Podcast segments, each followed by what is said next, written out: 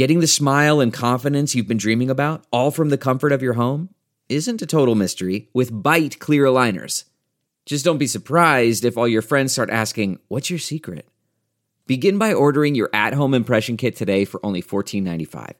Byte clear aligners are doctor directed and delivered to your door. Treatment costs thousands less than braces, plus, they offer flexible financing, accept eligible insurance, and you can pay with your HSA FSA. Get 80% off your impression kit when you use code WONDERY at Byte.com. That's B-Y-T-E dot com. Start your confidence journey today with Byte. Welcome to the club that you didn't want to join. We're the voice of rare disease, and this jingle doesn't rhyme. NordPod, NordPod, NordPod.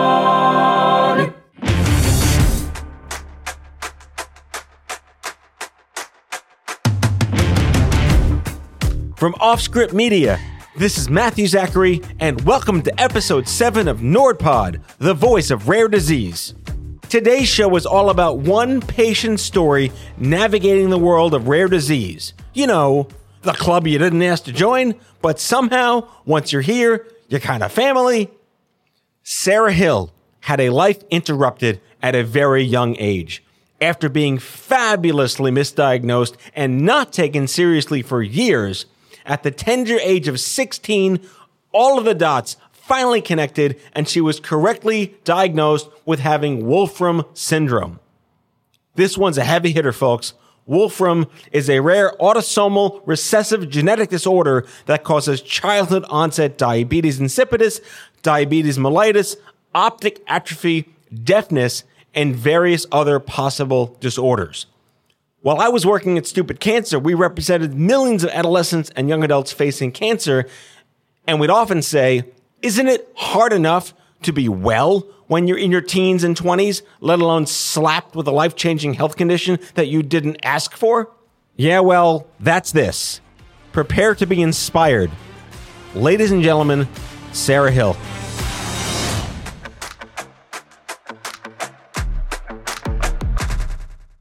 Sarah Hill, thank you so much for coming on NordPod to share your story. For those that know my story, I felt echoes of my past in hearing you describe what you had gone through at such a young age. And I will frame the narrative of this entire show through this lens. The lens is, isn't it hard enough to be a teenager when you're well, let alone throwing all this crap on you that you didn't ask for? And with that, let's learn about how you found out that you had Wolfram syndrome. So relatable. Um, thank you for having me here. I'm very excited. So I didn't find out I had Wolfram syndrome until I was thir- actually until I was 16, excuse me. But I guess the thing about when I was 13 is that was when I I thought I was diagnosed with type 1 diabetes. My parents found out the full diagnosis at that time when they were told I have this rare disease called Wolfram syndrome. So at the time, I was diagnosed with diabetes mellitus. So not type 1 or type 2, but something closer to type 1 than type 2. And then I was diagnosed with diabetes insipidus at the same time. So they could finally tell us why I had always had all these bladder problems that they told me it was just a part of like delayed growing up. And then, so when I finally found out about the whole rare disease diagnosis, I learned that was why I also had vision problems. I'd had optic atrophy from a very young age. So it was very fun. Um, jokingly, um, every year I would fail those eye exams. So it was like going into a test and knowing you are completely unprepared and there's nothing you can do about it. So eventually I got excused from those. And honestly, when I found out I had a rare disease, I was somewhat relieved because I no longer had to stress out and worry about what I would be diagnosed with next. Obviously, there was a little bit of anxiety that went with it, since now I could actually look it up on this great thing we have with the internet where all the scary stuff is. So I could see basically all the research they had on basically the worst cases of it. but at the same time, it was also great because not great for my parents when they first found out, but great when I, they told me because they'd gone through the anxiety and all the difficulty of actually finding the the rare disease community for Wolfram syndrome and the trials that they had going on. Our listeners can't tell, but I'm nodding my head on the radio. And the reason I'm nodding my head incessantly on the radio is because looking back at everything you've just said barely scratches the surface of where everyone feels they weren't taken seriously. And again, just channeling my own diagnosis of brain cancer at 21, I went misdiagnosed for a very long time. And just like you said, it's like, oh, thank God it's something. it just validated yeah. that you were right all along.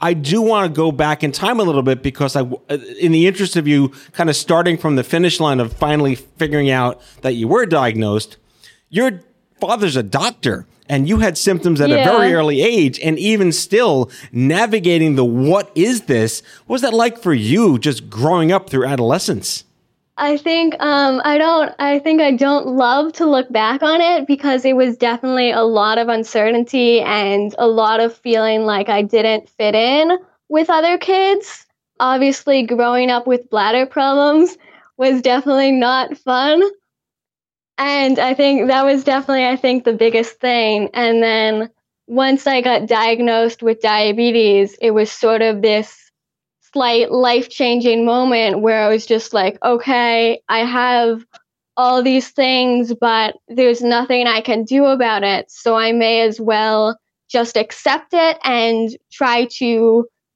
control it rather than have it control me and just continue to go about my life. You mentioned briefly before, and we can dive into this specific issue right now, is how you happened upon finding the tribe, the Wolfram community. And this was when the internet does something right. We always like to point out when the internet actually helps people in moments of need and crisis. And I think we, when we spoke last week before this taping, we discussed how there really is no welcome to Wolfram syndrome brochure that it's yeah. this this this you're like cast away into this netherworld of not knowing anything. And yet you were lucky enough to have a doctor finally an endocrinologist who connected those dots for you and the internet that your father and your family found. I think you you, you specifically called it your extended unknown family. What was it like to finally not feel alone? I think that i think was like the best feeling. Um to finally have people who related so much to like what I had gone through. Even I'm still like even amazed by it today, like every now and again. Um, I know like at one of the um, clinics or like where we all gather and it's really like a week of testing. So I sort of during those, I sort of feel like a science experiment, but it's also nice because I'm surrounded by other kids who are going through the same thing. Like I've bonded with people um, by talking about like the bladder problems that I have and how we all manage it. Um, so it's just these cool things that you just can't talk about, or you there's some stigma against talking about to like just regular friends. It's, I guess, somewhat sad when you're connected to people because of this unfortunate thing, but it also definitely brings you closer together because you do want to share like these successes and happy things that you have as well as the challenges that you're all going through to let our listeners know, uh, you can Google this, but Wolfram is a rare autosomal recessive genetic disorder. I'm reading this verbatim in case you can't tell that causes childhood onset diabetes, insipidus, diabetes mellitus. I think that's the right pronunciation. Optic atrophy, which I think you referred to as your vision problems, deafness. That's a lot on your plate. Can you walk us through a day in the life of how do you live with and manage these these uh these, these chronic situations? Yeah. So I'm lucky I don't have hearing loss or deafness, um, at least yet, since it's also a progressive disease. So fingers crossed about that one. But I guess the big thing that's different for me from just other kids, I guess, without diabetes is that a lot of my day is spent monitoring my blood sugar, um, checking what it is before I eat, and making sure I bolus correctly for food or give myself insulin for food. And I'm lucky because of just advancing technology in general. So I have um, an insulin pump and a like a sensor, so it constantly is sensing what my blood sugar is. So also, if you hear something beep during this, it's probably my insulin pump. So you're part robotic, basically. Yeah, basically. Is this the, is that the latest tech? Like like is it part of like an app on your phone or that beeps and tells you different things? Can you like can other people monitor like if, if you're busy at a party or something and like your mom or your dad or Yeah, someone like think- hey drink some apple juice yeah, I think there there is a way to set that up. Um, I don't have it set up currently because I don't feel like constantly having my parents watch over me. bravo But- bravo Yeah. So I guess that's an example of yes, I have a rare disease, but I still want to function like a normal teenager or normal adult. So then I guess for the diabetes insipidus part, a lot of my day is spent going to the bathroom, but I feel like I'm just used to that.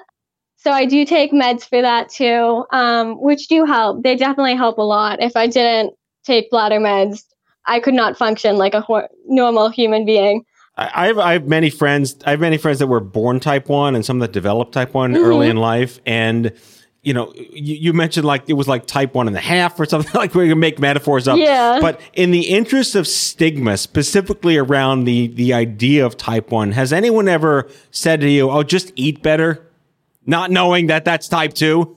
Yeah, no one has said that to me besides like our insurance has sent something that's like here's what you can do. Oh God. Um yeah, which is pretty funny because obviously they're trying to save money. Um yes.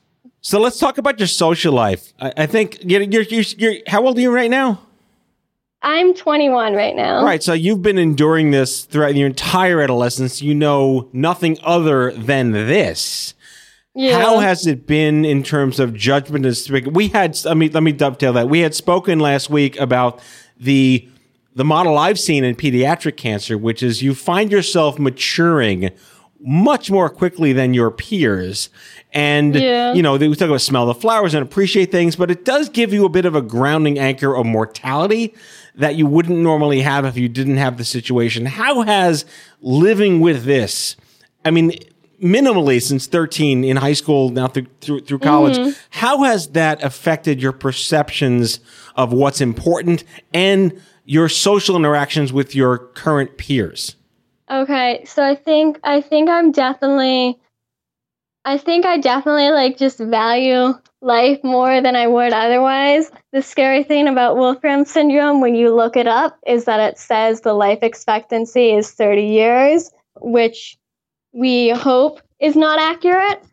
So definitely like whenever I don't feel well, I get worried about like oh no, I really should be like valuing my life more and like what if I don't have this time that other people think they have? And then I think like socially, I'm definitely very introverted naturally, but I think the rare disease can definitely add to the difficulty being social because obviously like when my bladder meds are wearing off at night obviously i don't want to be social then. It's not fun to be out and to be like going to the bathroom every five minutes. And then i think i've always just been like okay i have like diabetes but that's sort of something that people are used to seeing so i can be social and check my blood sugar and stuff but I think it can be difficult to socialize while also having these background thoughts of, okay, how is the rare disease right now? Is it progressing? How is my blood sugar? Am I feeling okay? Um, so it can be overwhelming, but I think the biggest like thing that I found is that actually having friends that I do tell and I am straightforward with, and I'm like, okay, I have a rare disease and this is how it affects me. Once I do that, it's a lot easier to be comfortable with them and to enjoy myself when I'm being social.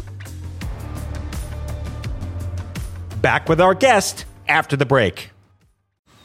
Man, that sunset is gorgeous. Grill, patio, sunset. Hard to get better than that. Unless you're browsing Carvana's inventory while you soak it all in. Oh, burger time. So sit back, get comfortable. Carvana's got thousands of cars under $20,000 just waiting for you. I could stay here forever. Carvana, where car buying meets comfort, meets convenience. Download the app or visit Carvana.com today. Delve into the shadows of the mind with Sleeping Dogs, a gripping murder mystery starring Academy Award winner Russell Crowe. Now available on digital. Crowe portrays an ex homicide detective unraveling a brutal murder he can't recall. Uncovering secrets from his past, he learns a chilling truth. It's best to let sleeping dogs lie. Visit sleepingdogsmovie.com slash Wondery to watch Sleeping Dogs, now on digital. That's sleepingdogsmovie.com slash Wondery.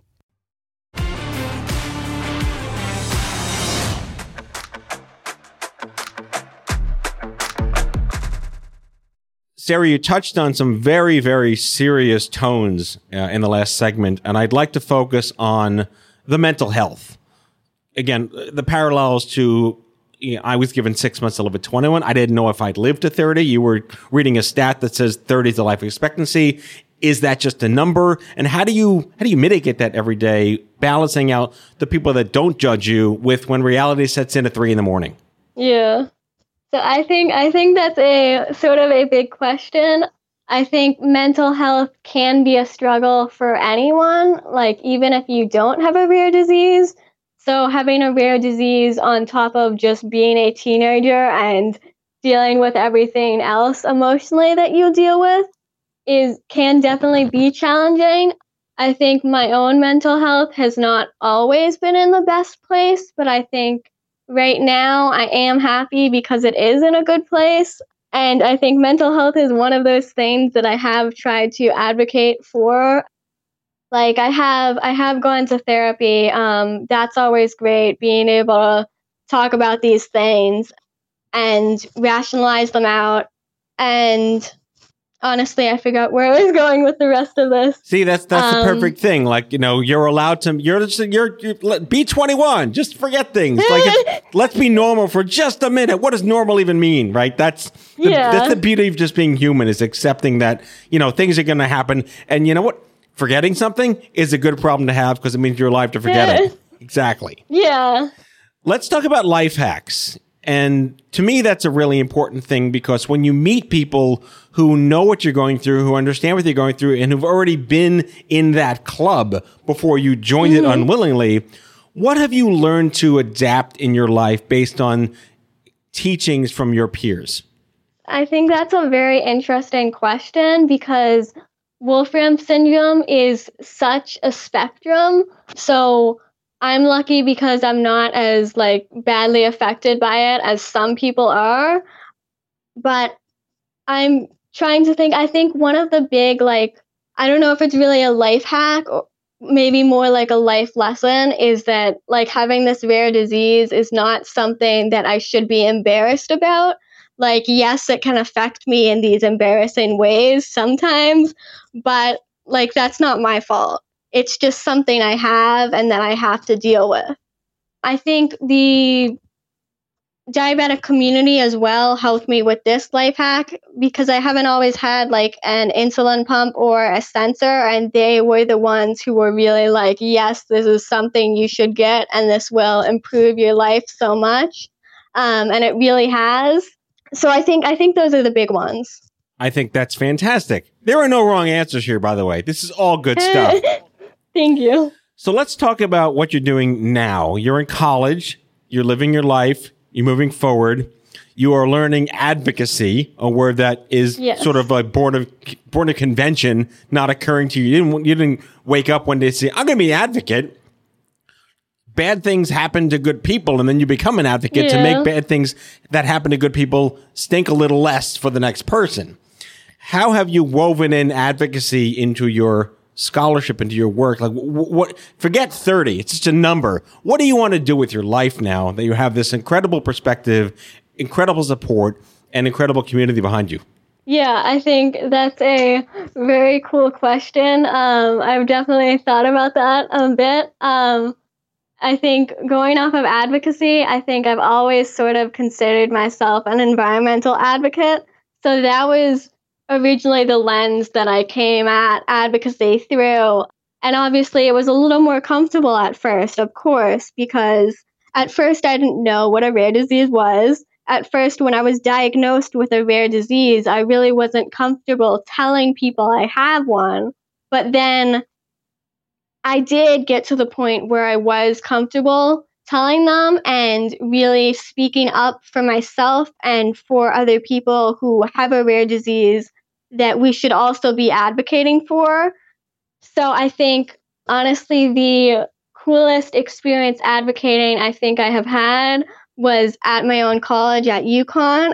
I'm a senator on the undergraduate student government, and I just decided last semester before COVID happened that Rare Disease Day was coming up, and I wanted to write something, write some legislation for that.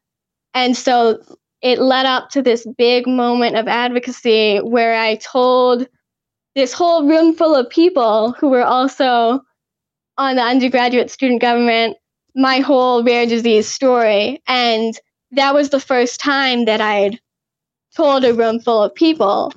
So the support and the response that came after that was the most rewarding experience with advocacy I have had. And I definitely want to continue advocacy going forward. Um, it's definitely become a passion of mine. Um, just yesterday, um, I talked to one of the, to like a staff person for one of the representatives for Connecticut. And it was very cool. I emailed him afterwards to send him something that I had been like advocating for. And he emailed me back and was like, thank you so much. I'll keep you in mind if I have any questions and like keep in touch with us. So it's, I think, yes, like even now with COVID going on, there's been a lot of negatives. Having a rare disease, of course, there are negatives, but there's also these experiences I've been given the opportunity to have that I wouldn't have otherwise. And I definitely want to continue having them going forward. I think ideally in the future, I do want to get more involved with rare disease advocacy. I'm really just beginning that, but obviously I'm going to continue with environmental advocacy as well. And as long as I can get a job where I have good health care, I will do that. incredibly inspiring. The, the the fact that you just were willing to share that on the air with all of our listeners was just incredibly generous of you. The moment of truth is when you're so comfortable owning your story, not just telling your story, that you inspire and not create pity. And that is exactly what it sounds like happened. No one wants to be pitied. And I'll also comment that we're in 2020 right now. And as weird as this year is, people are way more woke to the empathy of living with a rare disease than they were 10, 15 years ago. Cancer was considered a whisper Definitely. campaign in the 90s. You couldn't even say the word. He's got the C was kind of how it was spoken about in culture. I love the fact that you were given such a warm reception from your own community and congratulations on being on the student government. That takes a level of chutzpah and moxie. I had I had no interest in doing that. I was terrified of being on stage back then. But that's a lot oh. and it just really does show maturity and leadership at such a young age. I, I do want to transition to this notion of, you know, you, you were already out of the gate caring about the environment, you know, because, you know, 'cause climate change is a hoax, clearly. But you are a part of the next generation, literally the next generation that we hope will clean up the mess of this planet over the next 30 years. Remember, 30 is just a number. I'm going to keep, that's our hashtag today. 30 is just a number. I love your passion. I love your vim. What is the one thing that you would like to tell other teenagers and single digit kids that walk into the rare disease space that you wished you would have heard when you found out you were diagnosed at 13 and 16? Well, um, that's a big one. There are no small questions here.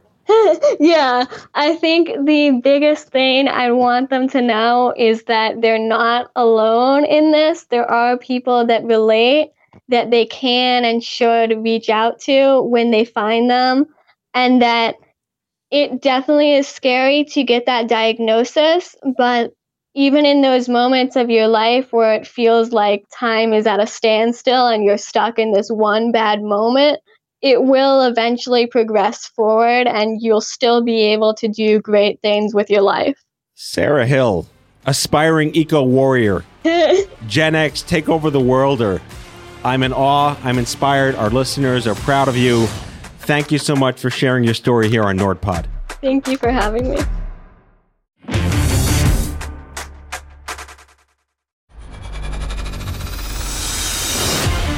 That's all for today.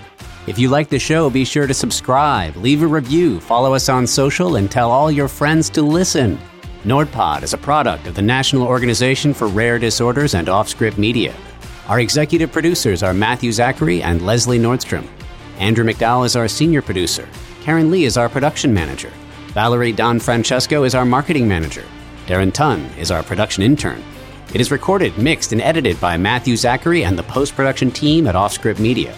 Our theme music is by the Salvatones. Learn more about the music of the Salvatones at salvatones.org. For advertising and media inquiries, email media at offscript.com. Hit us up at contact at offscript.com to share comments, feedback, and make guest recommendations. For more information, visit nordpod.org.